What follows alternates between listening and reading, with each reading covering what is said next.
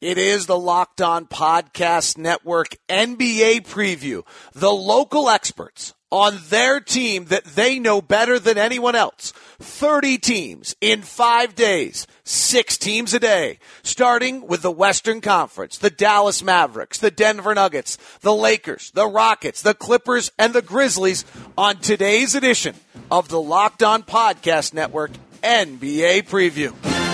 You are Locked On the NBA part of the Locked On Podcast Network.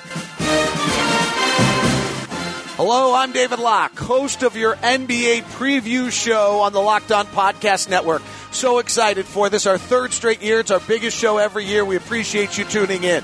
We are going to go to the local experts on each and every team, six a day over the next five days. So thank you for following Locked On NBA on Google Podcasts, Apple Podcasts, Spotify, or whatever podcast you're using. Remember, you can tell your smart speaker to play podcast Locked On NBA. Here's what each local expert is going to give you the two or three biggest storylines, the best case scenario, the worst case scenario what they like, what player they think will be thought of most differently, the career trajectory of a player that will be different at the end of the year, either good or bad, rookies, and their best guess on the season. They'll break that down for you. Then Josh Lloyd, the great host of Locked On Fantasy Basketball, will check in for a fantasy preview of that team. Speaking of Locked On Fantasy Basketball, Josh is killing it right now. And if you're planning to play fantasy basketball or if you're going to play FanDuel or daily fantasy, you've got to listen to Locked On Fantasy Basketball basketball. That is available as well on Apple Podcasts, Google Podcasts, Spotify, or on your smart speaker by saying play podcast locked on fantasy basketball. All right. We are ready to roll. It is day one. As we said, here's what we're kicking off with for today. It is the Dallas Mavericks, the Denver Nuggets, the LA Lakers, the Houston Rockets, the LA Clippers, and the Memphis Grizzlies. Let's start it in Dallas, where Nick and Isaac do a great job with Locked on Mavericks. Welcome. You're locked on the Dallas Mavericks. My name is Nick Angstadt. I'm media member at MavsMoneyball.com. And joining me, as always, what you got for me, Isaac Harris? So let's talk about the 2018-19 Dallas Mavericks because we don't talk about them enough, do we? Uh, we don't, but you guys probably don't. Looking at some of the top storylines for this upcoming season, it really center, centers around a couple different things. And with this new acquisition of Luka Doncic and stuff, but I want to start off by saying this could be the last season of Dirk Nowitzki in the league. You can't overlook this. He's one of the greatest players of all time, and the way it's shaping out, it looks like he will be kind of turning the shoes in at the end of the season. And this could be the last run for Dirk, and we need to appreciate that. His role is going to be a little bit different. He's going to be coming off the bench, so that's going to be a big thing that we're looking at this season. How he's going to play that bench unit last year Though that was one of the best units in basketball last year. So that's a big storyline. And then obviously a big storyline we're watching is Luka Doncic. Obviously, we're trying to see how he's going to come over from EuroLeague, coming over to the NBA, how he's going to play against actual NBA players, how different points of his game will translate, how his jumper will translate with the farther back three point line, how he's going to you know play and defend specifically. And then also another storyline is how he plays with Dennis Smith Jr. That's a really big thing. Those are the two big pieces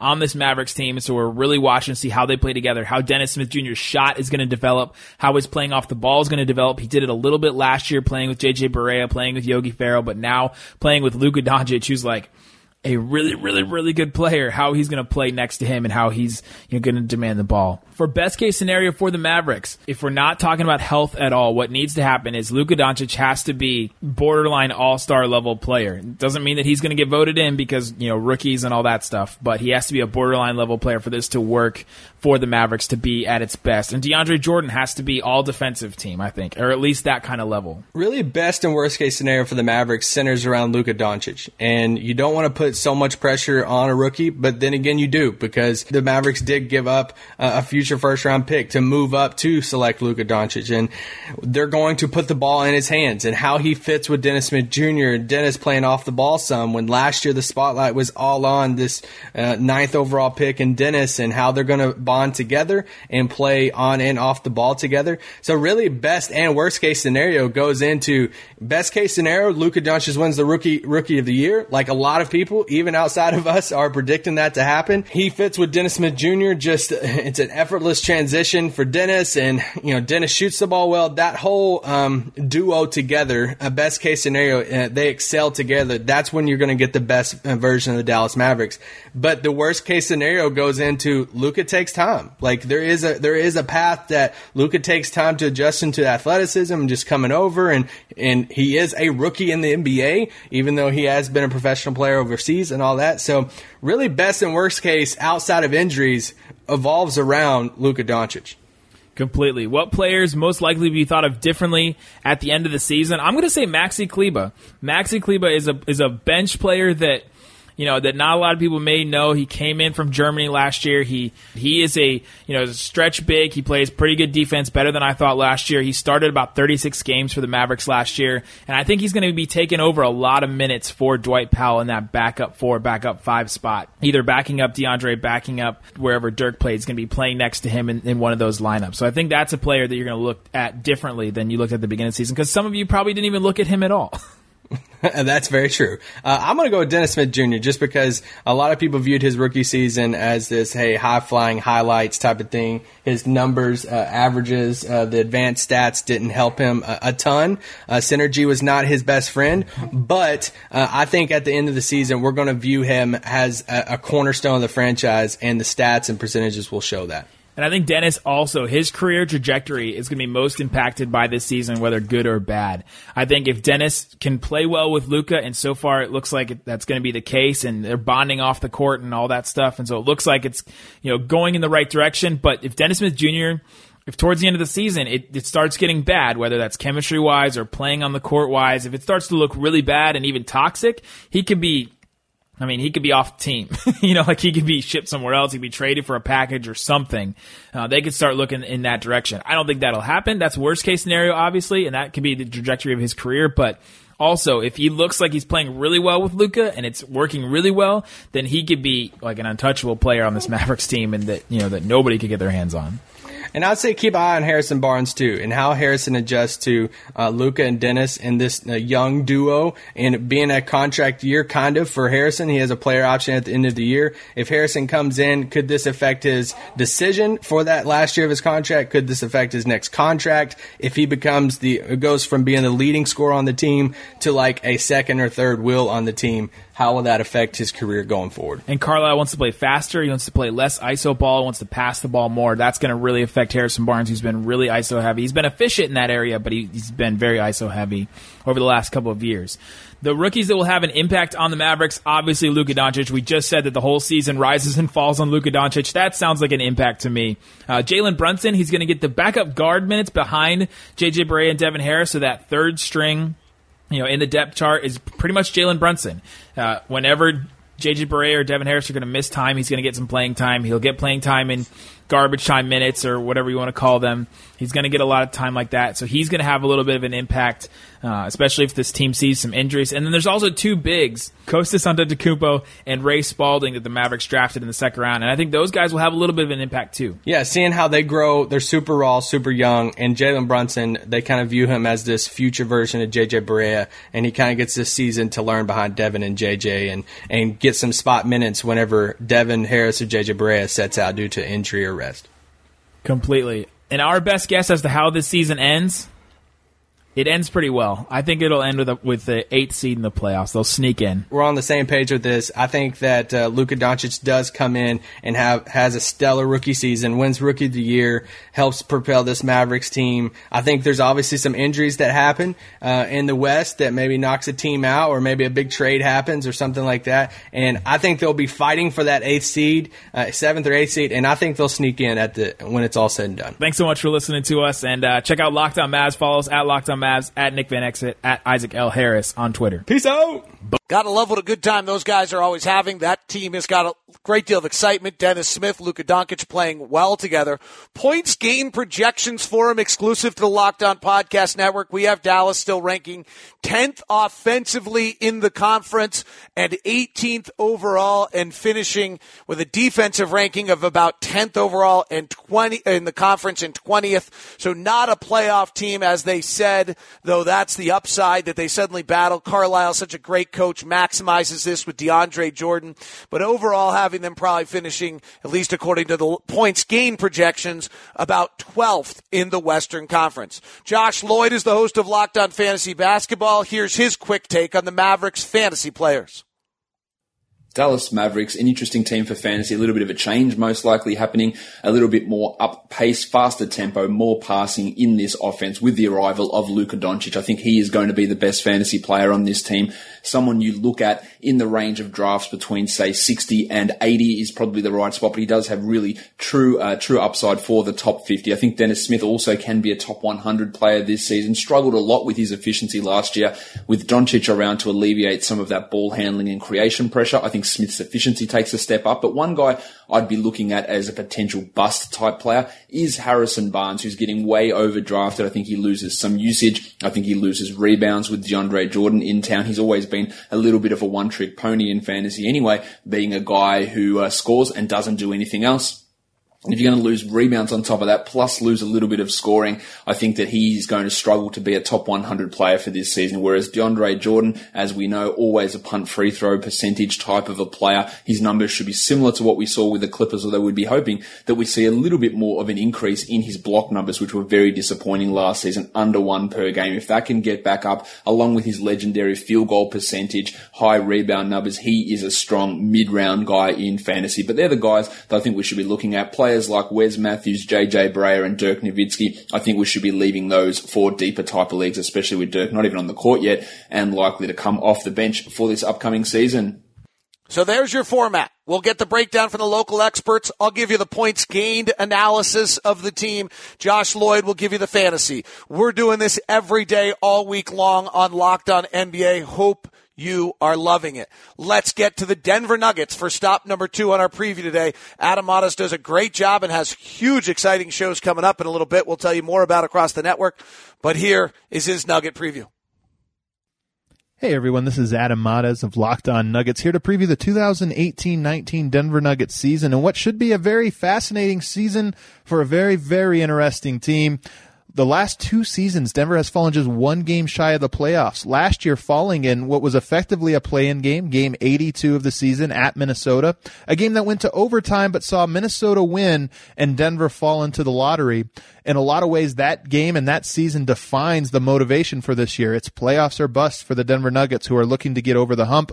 It's also a storyline about the reintegration of Paul Millsap. Millsap was a huge free agent acquisition for the Nuggets last summer but injured himself his left wrist in the first 18 games of the season and was forced to miss a majority of the year. He did return in late February, but was unable to dribble or rebound with his left hand and was very limited in what he could do since Denver has such a small sample size, there's a lot of questions around how he'll fit with Nikola Jokic on the offensive end. They're both very unique front court players who like to pass, like to shoot, like to make plays from the post. So can those two players mesh right off of the bat will be a big question. And then the addition of Isaiah Thomas as the backup point guard.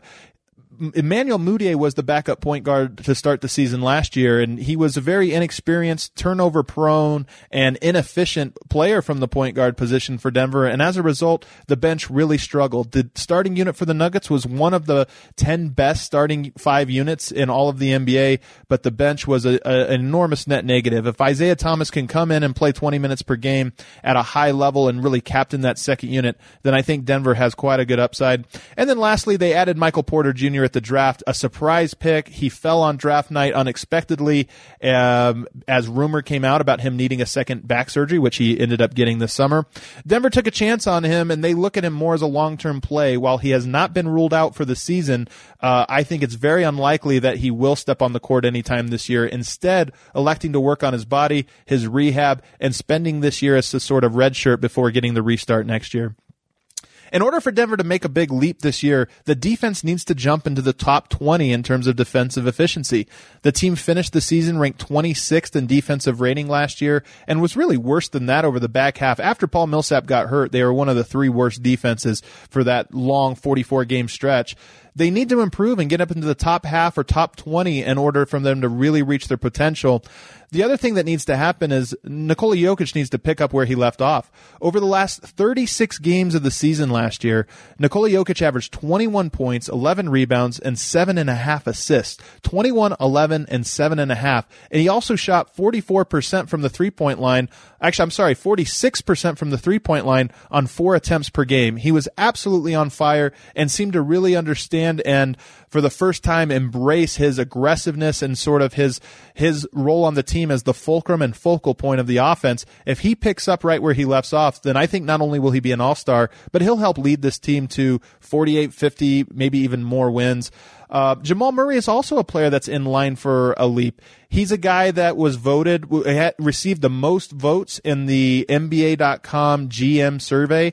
Uh, surveyed all the general managers in the league of which player will make the biggest leap, and Jamal Murray was the number one vote getter. He's a guy that uh, over the back half of the season was a 40% three point shooter on nearly six attempts per game. Really ran the pick and roll well in the back half of the year and just has started to make a lot of strides. If he can make another leap this year and be one of the team's three or four best players, then I think Denver's offense is going to be right up there with the best of them in the NBA. Worst case scenario is that the Denver Nuggets do not improve on the defensive end. Paul Millsap, I think, is a huge addition, and when he was healthy, they were very, very good. But can he, at, at, a year older and coming back from this injury, can he continue to sort of put out so many fires on the defensive end, or can the young core of Jamal Murray, Gary Harris, Nikola Jokic, and Trey Lyles collectively all improve on the defensive end individually and elevate the team to not being a, a real liability on that end? There's also the chance that Nikola Jokic and Paul Millsap don't mesh well. We just have only seen 18 games of those two guys fully healthy. So will there be a, a, learning curve for them once again? And then of course Isaiah Thomas, who is the big acquisition, there's a chance he's he will not be healthy for the start of the year, and that could extend weeks and even months into the season. The longer he is out, the more that second unit is in doubt. I think the two people I look at to really changed the narrative about them this year. Michael Malone, who did not receive a contract extension from the Nuggets this summer, he is entering the final year of his deal. And he's a guy that's really well liked by a majority of the locker room. Not just liked, but really liked and really supported.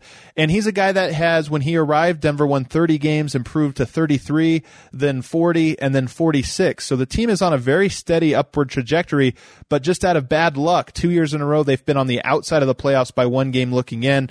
If he can get the team into the playoffs, I believe he will get a nice contract extension and be the coach of the future. If not, um, then he probably will be let go and the team will go another direction. The other player is Will Barton, a player who came off of the bench for half of the season last year, started half of the season, was asked to be a point guard, a shooting guard, and a small forward, sometimes all in the same game.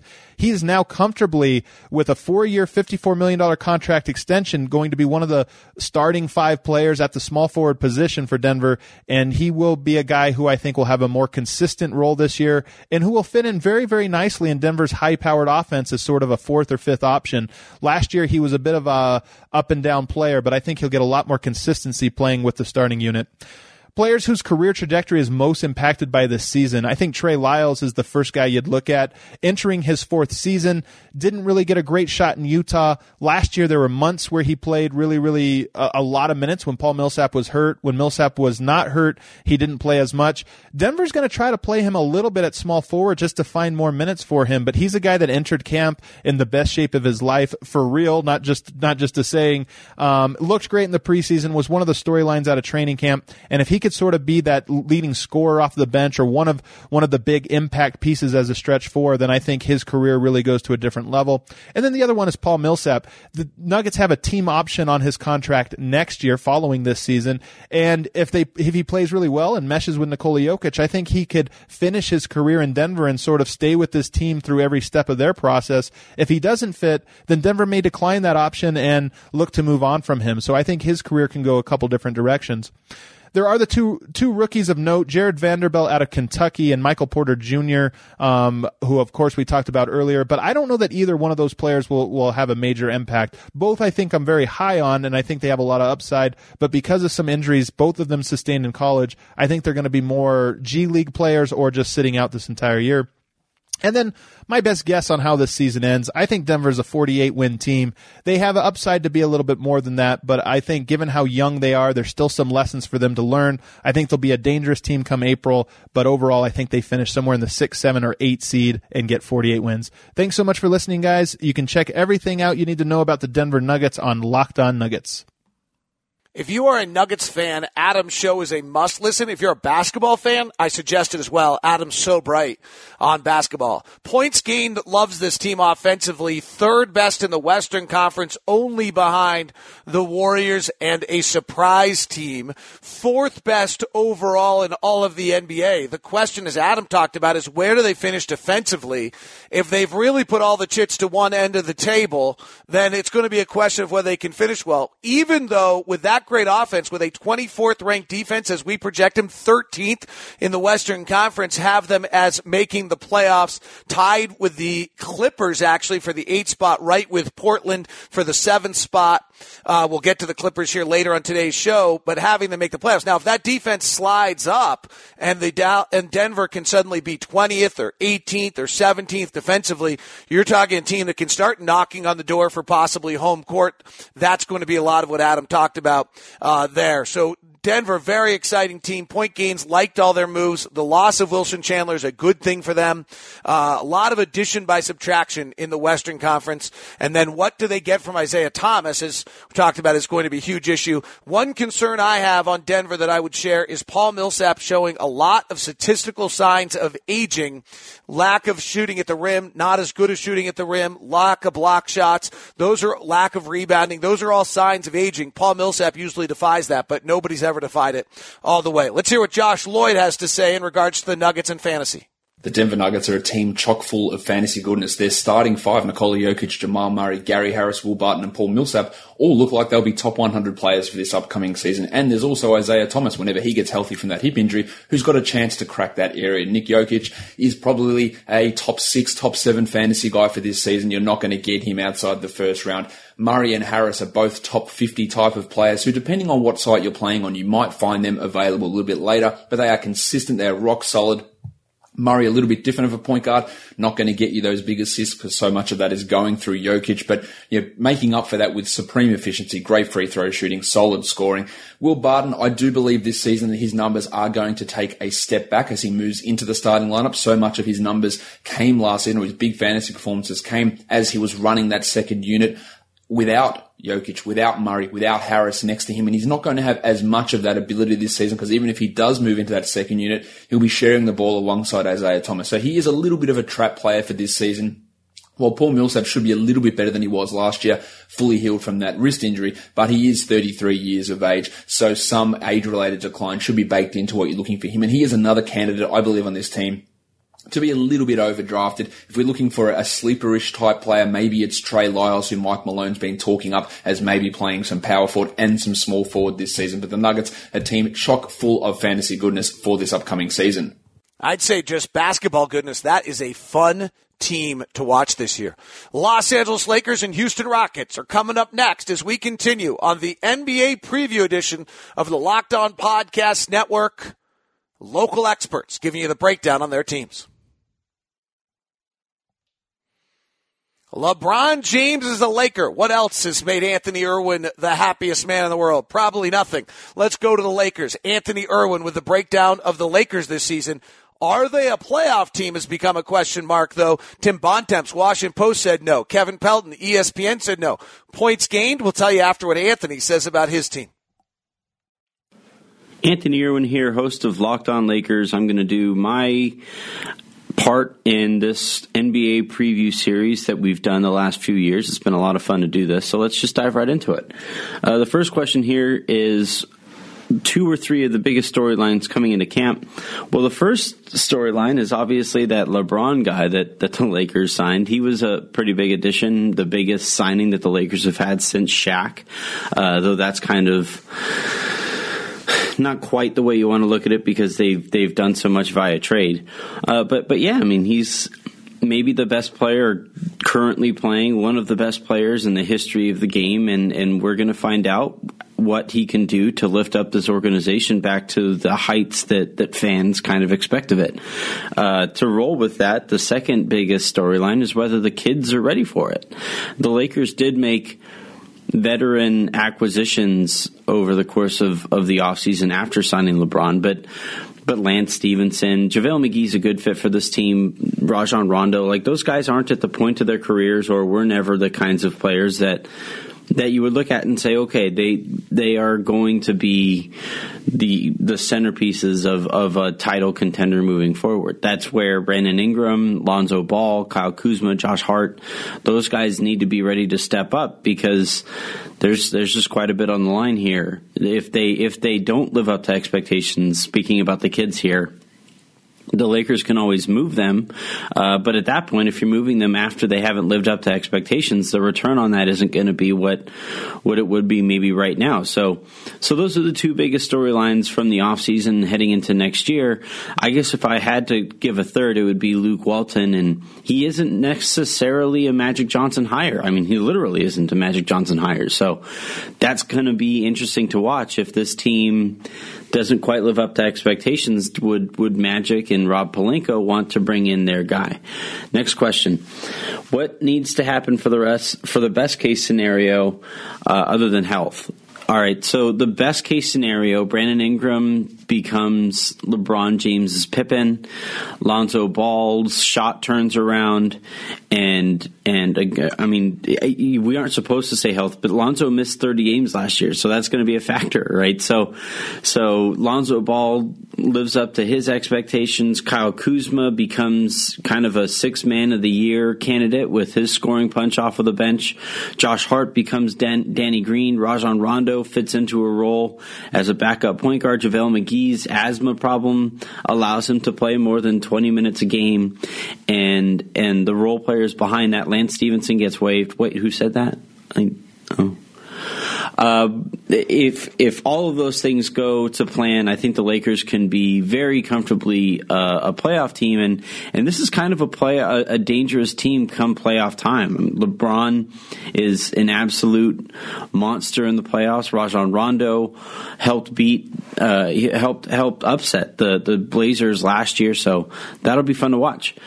What would lead to the worst case scenario? Don't say injuries. Worst case scenario, Brandon Ingram and LeBron James aren't they, they never quite fit comfortably. Lonzo Ball's shot doesn't come around, uh, and and the Lakers have to rely heavily on Rajon Rondo, who is not very good, has not been very good in the last few regular seasons, uh, and and all of the things that I just said a second ago, the other kids not living up to living up to expectations. Uh, Lance Stephenson creates discord with with the the minimized role that he's probably going to have those kinds of things all come together and the Lakers miss the playoffs. And, and it would be pretty disappointing if the Lakers don't make the playoffs. Player most likely to be thought of differently at the end of the season. I really think we're in for a Brandon Ingram breakout year uh, it won't be in ways necessarily that most people will, will consider. I don't think you'll see a huge uptick in his scoring because LeBron is, is going to get a, a, lot of that. He's just such an efficient scorer, LeBron is, that you say, well, he should be your highest volume scorer. Uh, but I think Ingram on the defensive end, using his length, using his athleticism, uh, creating dis- eh, just disrupting anything that that the opposing team is trying to do, so that the Lakers can get out and run the way that they want to. That's going to be huge for this Lakers team. Next question.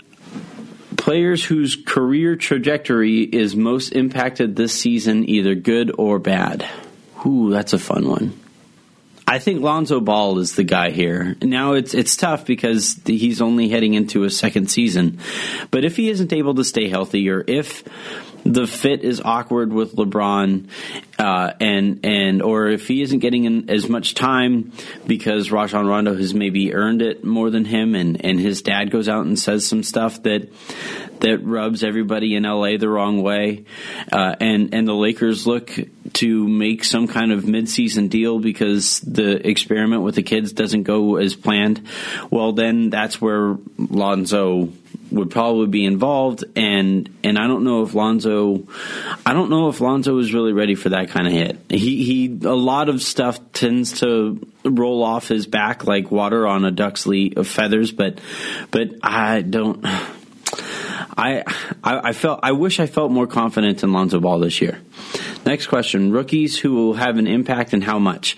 Well, Mo Wagner is the Lakers' first round pick from last year. He's been dealing with a bone bruise that's held him out of all the way back since summer league and then now getting ready for he's going to miss all of the preseason. I just don't see a rookie being able to overcome that much missed time. So I don't think he's going to have much of an impact. Uh, so the other rookie that you really look at, Isaac Bonga isn't ready for the NBA. So the other rookie that you look at is maybe Svi Mykhailiuk. He's the best shooter on the Lakers, and so far in preseason, the shots haven't fallen. Uh, but but if you're just looking at somebody who you need to to throw out there and space the floor for LeBron, he's kind of the most likely candidate if that's all you're looking for. Uh, so so that's the guy that that I think of all the rookies that the Lakers have, and they only have three of them. Uh, that's that's who I'd point to and say maybe he impacts this team in some way, shape, or form. Last question, your best quest, my my best guess on how the season ends. I think it ends in the playoffs. I think maybe they they they contend and they give whoever they play a tough first round series.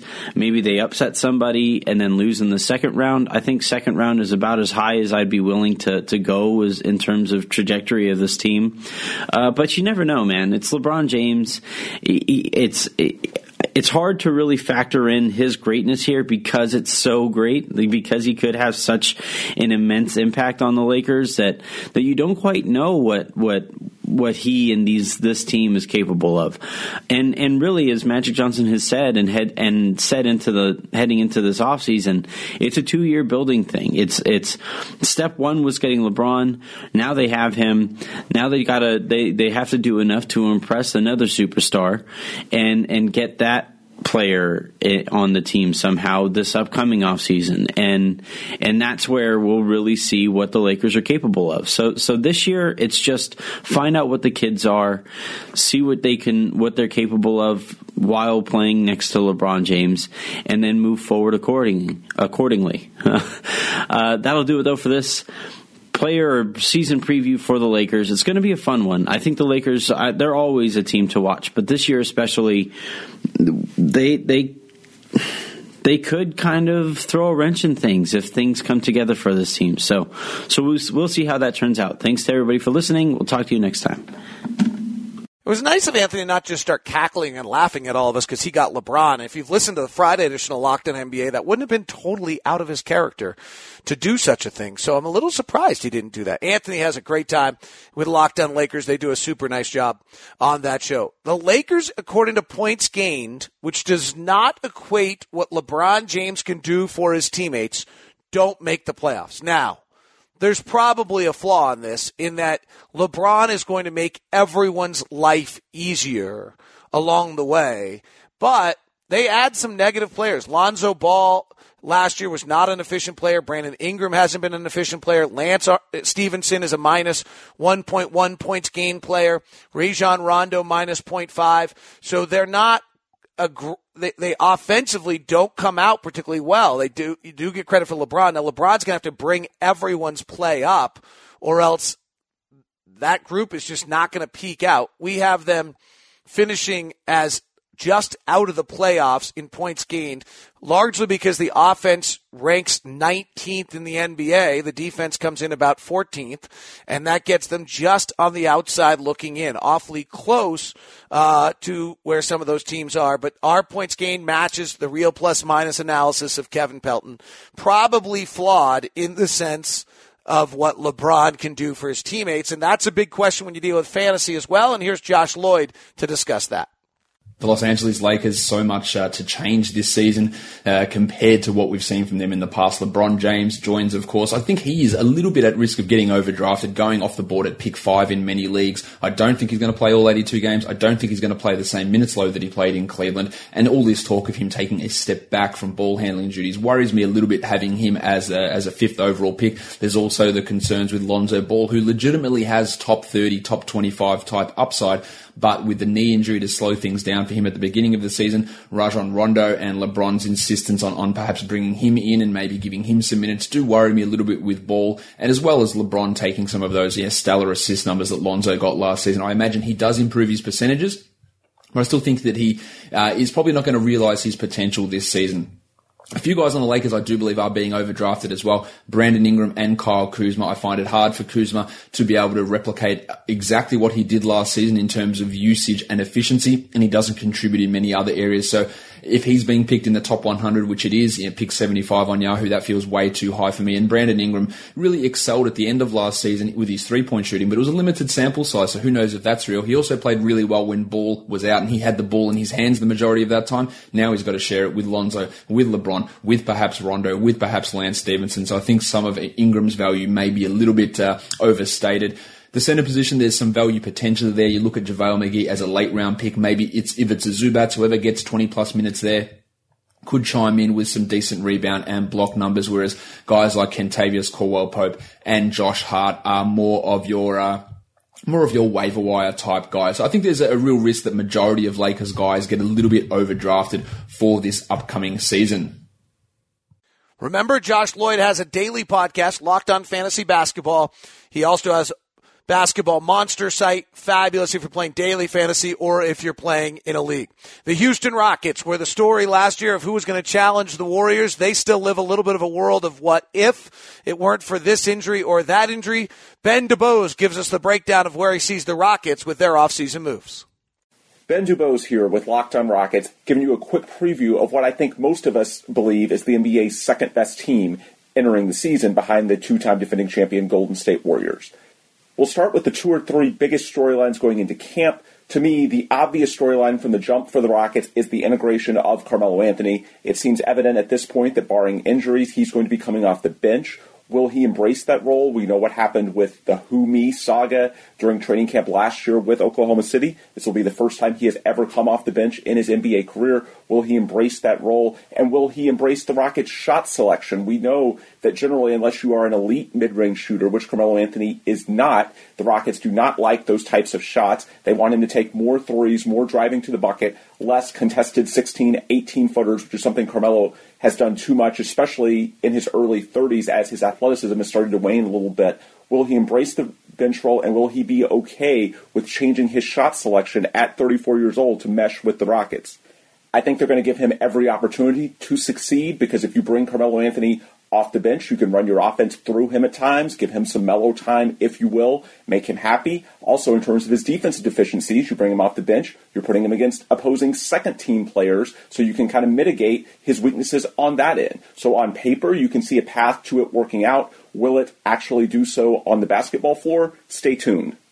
The other big storyline for me is who starts at the small forward spot a lot of us thought this entire offseason after the Rockets lost Trevor Ariza and Luke Moute that they would slide in James Ennis, who profiles as a somewhat similar 3 and D type wing to replace Trevor Ariza into the starting lineup. And that's still under consideration. However, one thing that we've heard in the early days of training camp is that the Rockets are also considering going ultra small and starting Eric Gordon at the three spot, effectively going with a three guard lineup of Chris Paul, James Harden, and Eric Gordon. It's something the Rockets did not do that often during the regular season, but we saw it at times in the postseason. It was lethal offensively and even defensively. They held their own against the Warriors. If you remember those game four and game five, the two close games that went down the stretch, Eric Gordon was on the floor and he actually hit the two biggest shots in each of those games. So there's a lot of potential offensively, but how will it hold up defensively over the 82 game grind? Can you be that small? That's what the Rockets are going to find out. I think to compete with the Warriors, they need to increase their variance, and so they see it as offensively a potentially lethal combination. The question is how well it would hold up defensively, and I think that's what the preseason and early regular season will be about finding out. If it doesn't work out, I think they would easily go back to James Ennis filling that Trevor Ariza role, and there's nothing wrong with that. But I do think that gives them slightly lower upside. I think they are hoping for the Gordon starting scenario to work out because if it were to, that theoretically increases your upside, and I think that's what you have to think about when you're competing with the Golden State Warriors. Now, what needs to happen for the best case scenario? Aside from staying healthy, which is obviously a big deal for the Rockets, especially when you consider that Chris Paul's hamstring injury is what derailed them after taking a 3 2 lead on the Warriors in the Western Conference Finals, aside from that obvious statement, I think the biggest thing is the continued growth of Eric Gordon and Clint Capela. I said throughout last season that in terms of the Rockets catching the Warriors, it was less about James Harden and Chris Paul because we knew the top 10 players, MVP caliber in Harden's case, that you would get from them. It was more about can Eric Gordon and Clint Capela, who had showed you flashes, take it to the next level, to a fringe all star level, to where, I'm not going to say they're on the same level as Klay Thompson and Draymond Green, but at least be competitive. And we saw both of them take a big step forward, and I think the rankings we've seen heading into the season, the various player rankings have both in the top 50. You've seen some with Clint Capela even in the top 30. So the question is, can they continue to build on that? If they give Eric Gordon a bigger role, can he continue to get better and improve the chemistry? Keep in mind, Gordon is just 29 years old. I know it feels like he's older than that. He's still relatively young. Clint Capela, we saw a lot of growth last year between year three and year four. Can he continue to get better? He got his big contract. Can he get his free throws into the mid 60s percentage wise? That would take away a big weakness of his in terms of competing with the Warriors, not just in the regular season when the Rockets won a league high 65 games, but in the playoffs, it's going to be less about Chris Paul and James Harden, and it's going to be more about those variables. And if you can continue to get the same production you got last year, or even better from the likes of Clint Capela and Eric Gordon, get them playing at a fringe all star level at times, then that to me is the biggest upside scenario for the Rockets. What needs to happen for them to actually beat the Warriors four times out of seven, assuming that you get health this year out of Chris Paul as far as what leads to the worst case scenario, I'm actually going to tie that in with the player most likely to be thought of differently at the end of the season. And the worst case scenario is that you can't replace the defense you lost with Trevor Ariza and Luke Moute. And the reason I'm tying it in with the next question, which is player most likely to be thought of differently, I'm going to go with James Ennis for that latter question. Because the worst case scenario, look, it's obvious. The Rockets did lose two quality defensive players from a team that by the postseason was one of the top five in the league. That was the big difference, aside from adding Chris Paul from the previous year's Rockets, who were a 55 win group that lost in round two, to the 65 win juggernaut that, except for an ill timed Chris Paul hamstring injury, effectively had the Warriors on the ropes. Ariza and Moute, by any measure, are good players, and Carmelo Anthony, while he's a suitable replacement for Ryan Anderson, he's certainly not going to replace the defensive angle from those two. However, my personal intuition is that a lot of the National NBA media are not giving credit to the system, making it easier for James, uh, or excuse me, for Trevor Ariza and Luke Moute to do what they did. I'm a big believer that with the infrastructure in Houston, James Harden, Chris Paul, Mike D'Antoni leading a great staff that you can plug and play someone like a James Ennis and provide very similar results. Will that happen? Stay tuned. But my guess is that it will. And so that's why I think James Ennis, who to this point has been something of a journeyman, in my opinion, is going to flourish. And so I think you're going to look at him very differently at the end of the season.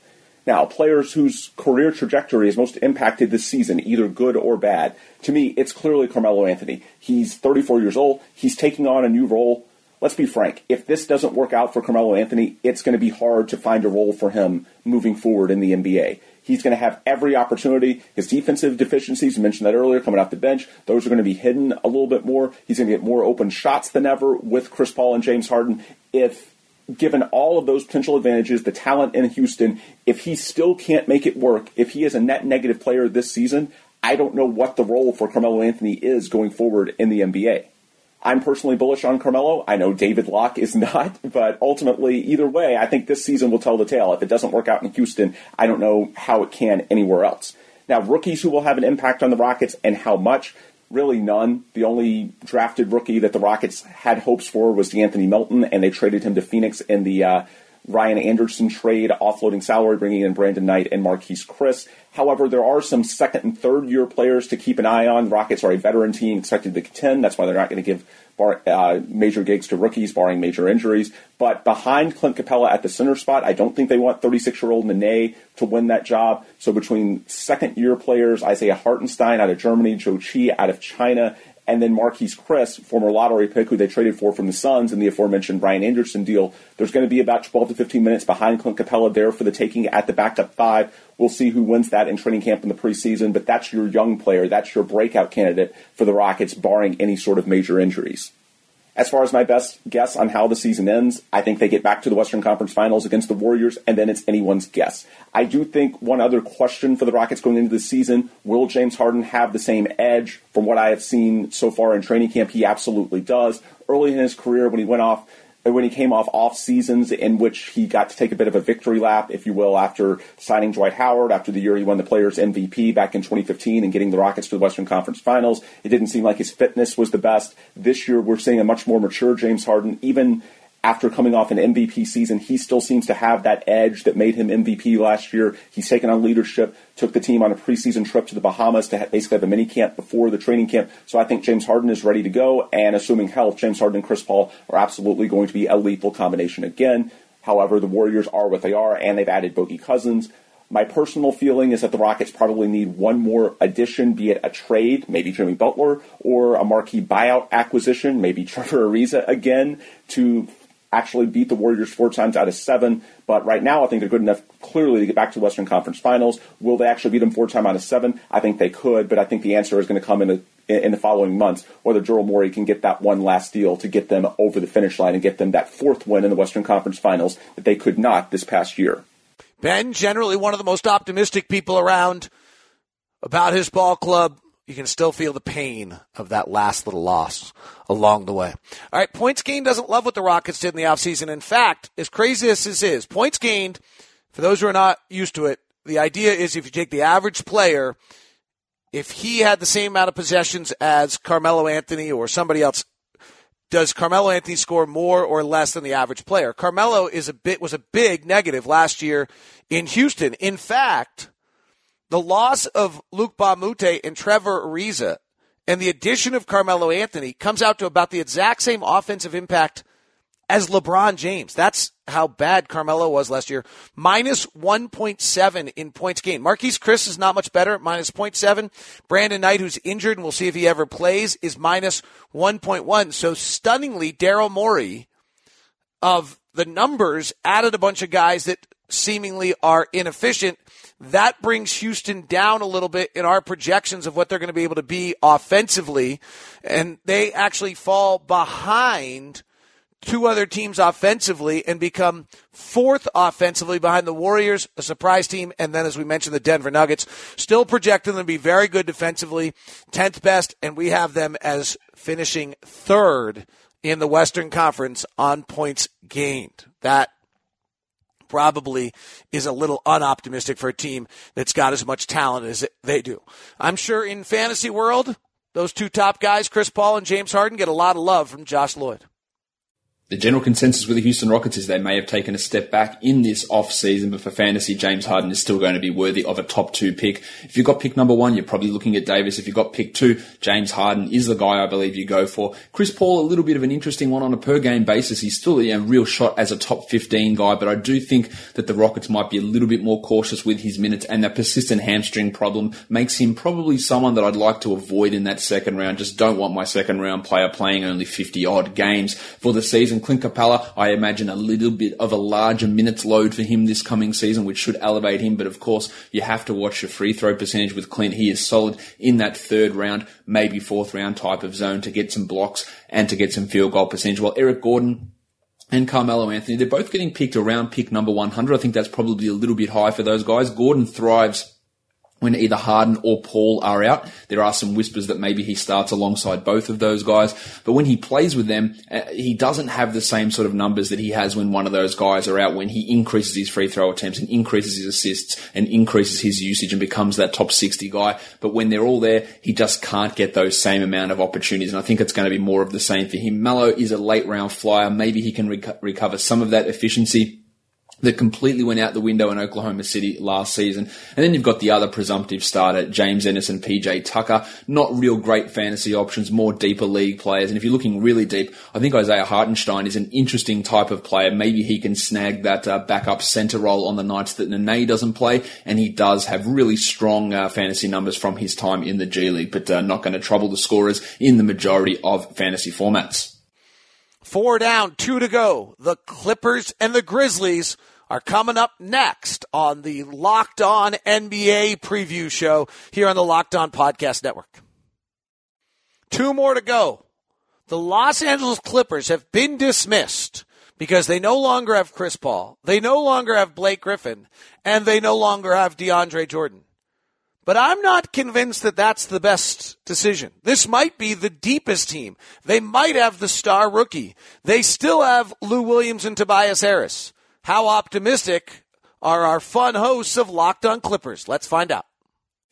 What's up, guys? This is Charles Mockler, one of the hosts of the Locked On Clippers podcast, here to give you a bit of an outlook for the Clippers this year. A couple of large storylines we have. Tobias Harris rejected his contract extension in the offseason from the Clippers. Uh, kind of an amicable rejection. I think we all kind of knew he was going to. He's holding out for a max contract next season, which is going to be tough. Uh, he's going to have to make show that he's improving. He has been every year. If he can get over 20 points a game, improve some of his defense and his passing, I have no doubt he will at least get an offer from the Clippers, potentially some other players. He seems to be fitting very well in Doc, uh, and the front office really likes him. Uh, another really large aspect of how this year is going to pan out is how the two lottery picks play for the Clippers. Shai Gilgeous-Alexander and Jerome Robinson were selected. Jerome, kind of a surprise for most fans, I would say. Um, I don't think anyone other than the Clippers knew he was going to be taken right there. So we're going to have to see if they get a lot of playing time under Doc's system. It seems that Shai is a little more ready than Jerome, so he might see some G League time. But the rookies, uh, seemingly going to be cornerstones for this team. Uh, two lottery picks is very lucky to have. So them making an impact their first year is a pretty large uh, storyline for the Clippers. Something to keep an eye on, definitely. Best case scenario for this season, I think uh, all the new pieces are going to have to really work together and mesh well. Uh, we lost DeAndre Jordan. Gortat comes in. He's a great pick and roll guy. We're hoping that he can kind of teach Shai and Jerome some stuff at this level. Uh, so there's a lot of new players. Mike Scott's new. Uh, Milos is coming back. A lot of guys are coming back from pretty bad injuries. So all of them meshing well. That needs to happen. And another key for the best case scenario for the Clippers is surviving their initial uh, 10 or so games. It's very brutal. I believe we're favored in one of those games. So getting through that first really tough stretch is going to open things up for the rest of the year. On the flip side, worst case scenario, uh, like I said before, Tobias is expected to make a jump. If he doesn't make a jump, the team really kind of has to lean on Gallinari, who, you know, isn't the uh, most reliable guy uh, games played wise. So that's going to be that would contribute to a terrible worst case scenario. Uh, the rookie's not developing. If Shai doesn't really show the potential, or if Shai doesn't meet the potential he seems to be showing, it's going to all go all downhill. And then uh, our center position is consisted of Boban, Gortat, and Montrezl Harrell. So it's a very shallow position. If we don't get good play out of them, uh, other teams are going to feast in the low post against us, which will definitely not be fun. Montrezl Harrell is a guy who I think people are going to see differently at the end of this year. I think uh, pretty diehard NBA fans were aware of his hustle and what he brings to the court. But this year, I definitely, I actually think he has a shot at the Most Improved Player award. He's been working incredibly hard this summer. Uh, he's focused. He got a, you know, a contract extension or a new contract from the Clippers, which is great. So the team believes in him. But I think by the end of the year, Trez is going to be a guy who might even get some pretty uh, juicy trade offers for him because he could absolutely help a contender uh, or a team, perhaps maybe in a better position than the Clippers, depending on how you view it. A player who I think really a lot hinges on this year, I guess kind of legacy wise, is going to be Patrick Beverley. He seems very involved in the front office. He's been in a couple talks Ballmer has held. He's the only player who's actually been at those or participated in them. He's really excited uh, to mentor the young guys. SGA, Shai has been someone who can definitely uh, learn from Patrick Beverley what he brings to the floor. So if he can really kind of mentor these young guys, stay on the court, stay active, he could put himself in a position to be a staple within this Clippers organization. He's taken a lot of responsibility on his shoulders. He seems to really embrace it. So that's going to be a player, and he's hungry. Uh, he wants to make up for missed time last year. So it's going to be really cool to see him with his focus and drive try and take charge of this team. I've mentioned him a couple times already, but the biggest rookie who's going to have an impact, hopefully, is going to be Shai Gilgeous-Alexander. The organization absolutely loves him. He's the only player that Lee Jen- Jenkins mentioned in his letter about joining the Clippers when he was hired for them. The franchise definitely seems all in on him being a cornerstone. Uh, he f- wants to go up against Patrick Beverley in practices. That's been reported, so that's just something that's fantastic to see. He's going to have a huge impact. He's already scrimmaging with the second unit, which you know, compared to Doc's usual history, is a pretty good thing to see. We're hoping he gets some minutes. I think he could cement himself into the starting lineup, uh, especially if he, you know, crushes in the beginning of the season during this tough stretch and kind of helps us out ride that storm. So I'm hoping he has a big impact. I think he's going to end up in the starting lineup by the end of the year, which is going to be huge uh, for a rookie under Doc Rivers. How the season is going to end, uh, I'm going to say I think the Clippers are going to win just enough games to give their fan base hope that they'll make the playoffs, but ultimately maybe fall short. Uh, I think Vegas has us at 35 wins. I'm absolutely taking the over, and I'm going to put the wins at the same total as last year. I think they're winning 42 games, but they're going to miss out on the playoffs that's pretty much it uh, for this season. It's going to be kind of a bumpy ride. We got a lot of new pieces. Hopefully, it works out. Uh, don't forget, if you guys like what I said, check us out at Locked On Clippers on the Locked On Podcast Network. Thanks, guys. Well, you know, Charles, points gained kind of likes the Clippers, does not see it as quite the same rocky road. First off, they've got some guys that are really, really solid. And Tobias Harris and Lou Williams are good offensive players. Montrezl Harrell is vastly underrated. And you've got generally above average guys. Patrick Beverley and Avery Bradley both had bad years last year. Are they going to be able to healthy be healthy or are they negatives?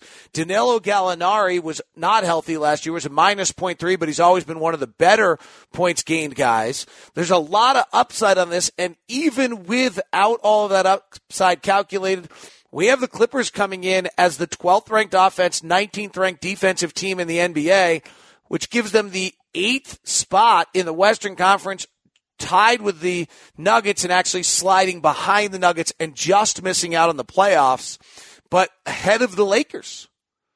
Crazy? We'll see. We have the Clippers as a better offensive team and a little less good defensive team than the Lakers and finishing ninth with the Lakers finishing 10th.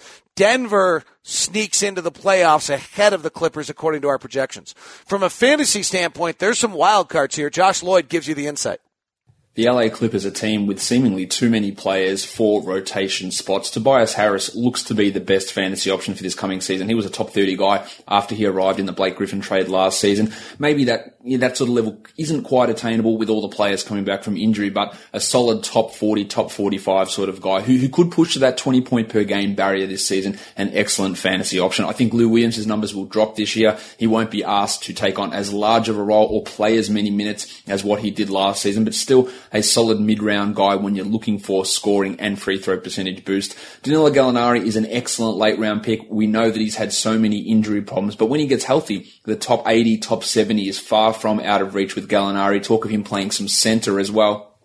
Great as a last round pick, as is Patrick Beverley, currently locked or not locked in, penciled in, I guess, as the starting point guard. He was a top 70 player last season before he got injured with that knee injury. He gets steals, he hits threes, he's a strong rebounder for a point guard. Really, really like him as a late round pick as well. And Montrezl Harrell, I don't know if he's going to be the starter at the start of the season. I imagine he will be at some point overtaking Marcin Gortat. He's got more value than Gortat has from a fantasy point of view. So he is worth taking a look with the last pick and seeing where it works out. A high usage, high efficiency field goal guy. Anyway, um, it can really help. Lack of blocks is not great but Gortat also is a lack of blocks guy, and he should not be someone who you're really looking at as a, a fantasy option in any sort of leagues.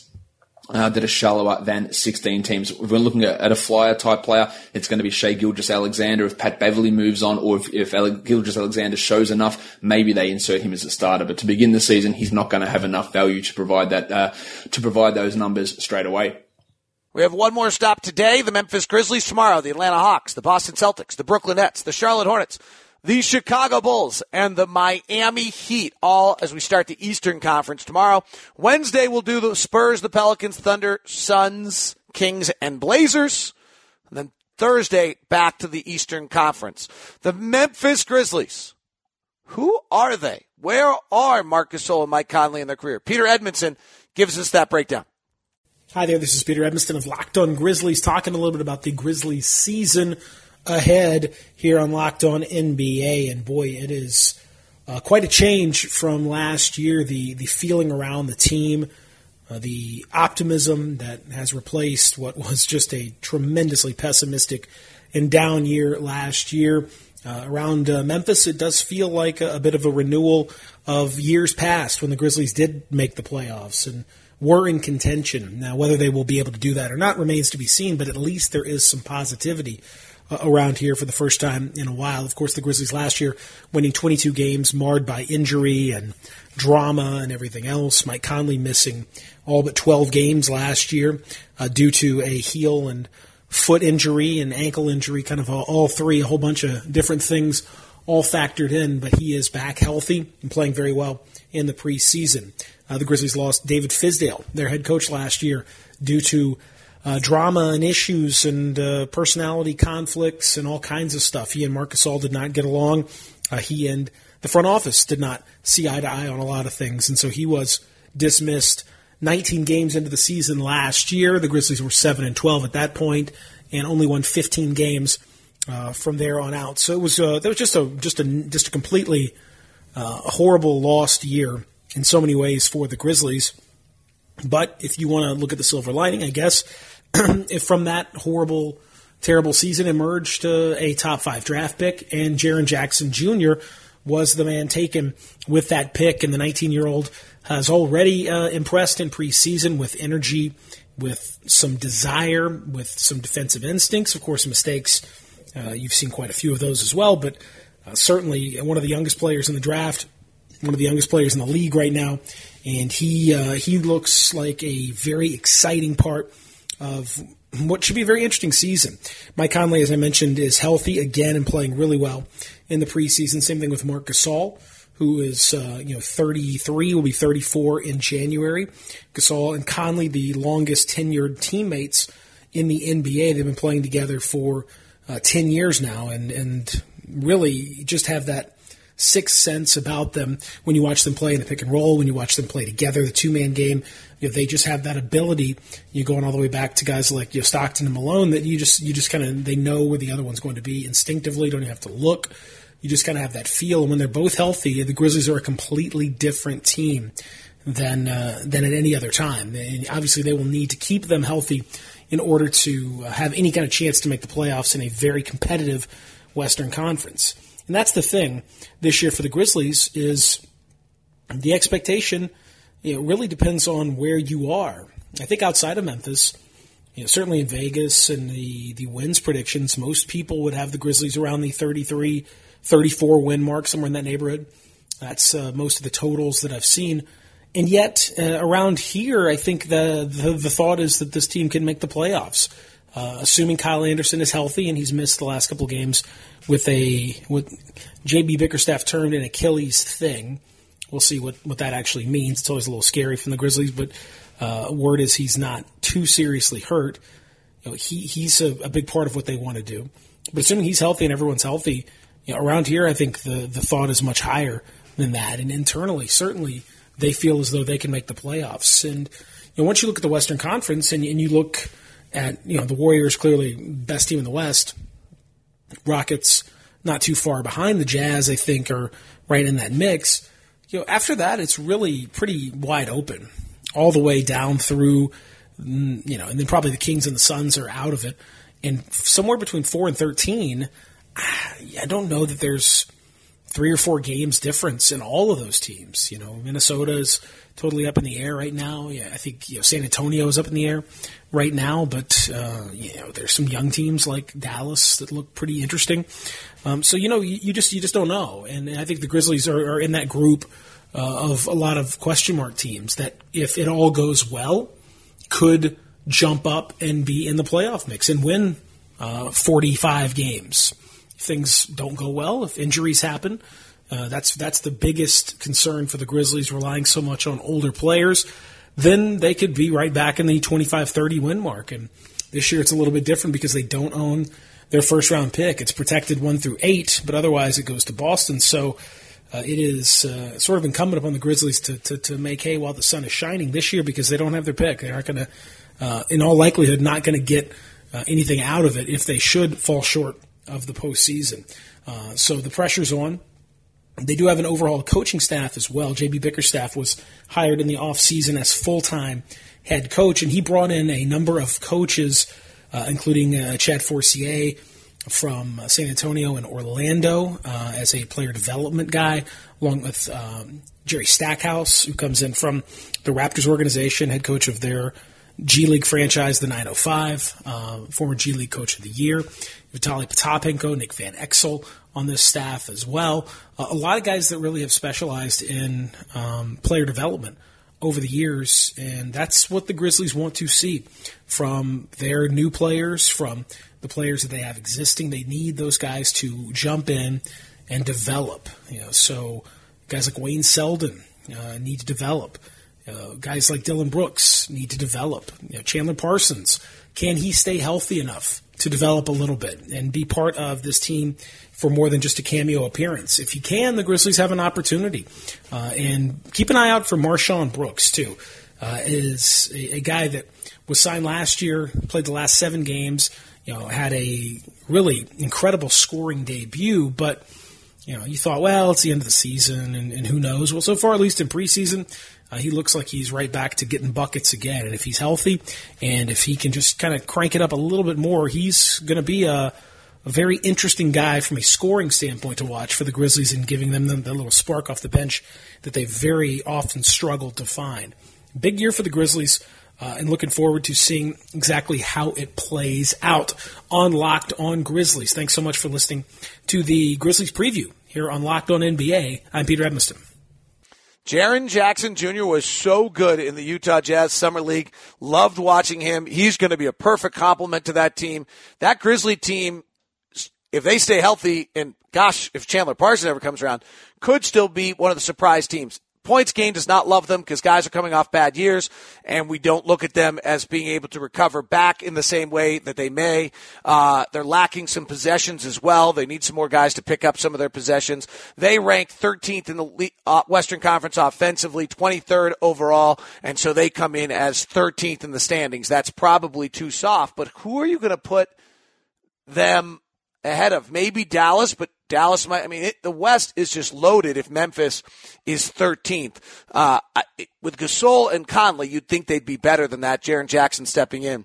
What do you do with them fantasy wise? Let's give Josh Lloyd the chance to give us that take the Memphis Grizzlies fantasy value on this team, uh, some value that people may not expect as well. I really like Mike Conley. I think he's going to be their number one fantasy player this season. A lot of people are scared off due to not only his Achilles injury last season, but the stats that he put up. But I think you have to disregard those numbers because he was playing with that injured heel slash Achilles, and that did bother him. In 2016-17, he was a top 30 player, and while he may not reach quite that level, I think he's going to surprise a lot of people, and he's a solid mid-round guy. Marc Gasol still put up strong numbers last season, even if his field goal percentage fell off a cliff, but some of that is effort related and he was clearly unhappy with the situation. I'm not worried about a trade for either of these guys. And I think Gasol is a strong third or fourth round pick in fantasy drafts. The big steal player for me for the Grizzlies is Kyle Anderson. He was a top 100 guy in only 26 minutes for the Spurs last season. You'd have to imagine those numbers skyrocket with the Grizzlies.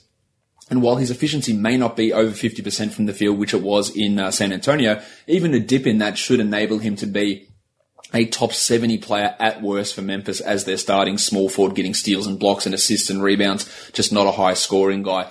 The real upside guy we're looking for is Jaren Jackson Jr., who may or may not start at power forward, but is going to get run. He'll block shots. He'll hit threes. He is a fantasy dream if those minutes come. And at some point, he's going to be a top 20 guy. Probably not this season, but absolutely fine to look at him in the later rounds. And if they install him as a starter over JaMychal Green to begin things off, then I think a top 100, probably even higher finish is realistic for Jackson. As for Green, I don't really care if he starts. He's not a fantasy guy that I'm looking at outside of very deep leagues. And the starting shooting guard spot, Dillon Brooks, MarShon Brooks, Garrett Temple, Andrew Harrison, Wayne Selden. That's five guys to go into one position. It's pretty tough to find significant value there. Brooks put up good numbers, Dillon Brooks and MarShon Brooks at the end of last season, but of course, the scenario now is completely different to what we were seeing in April, and I don't, I don't think that either of those guys should really be looked at as a standard fantasy player for this coming season. That puts day one in the books. Hope you enjoyed day one of our Locked On NBA local experts on their team. Tomorrow we come back with you. Get the whole series, five days, 30 teams, six teams a day, bringing it to you. And make sure you get Josh Lloyd's Locked On Fantasy Basketball Show as well. And on the NFL side of things, two fantasy shows for you, two draft shows for you, and the Locked On NFL podcast with great guests. This has been day one of the NBA preview of the Locked On Podcast Network.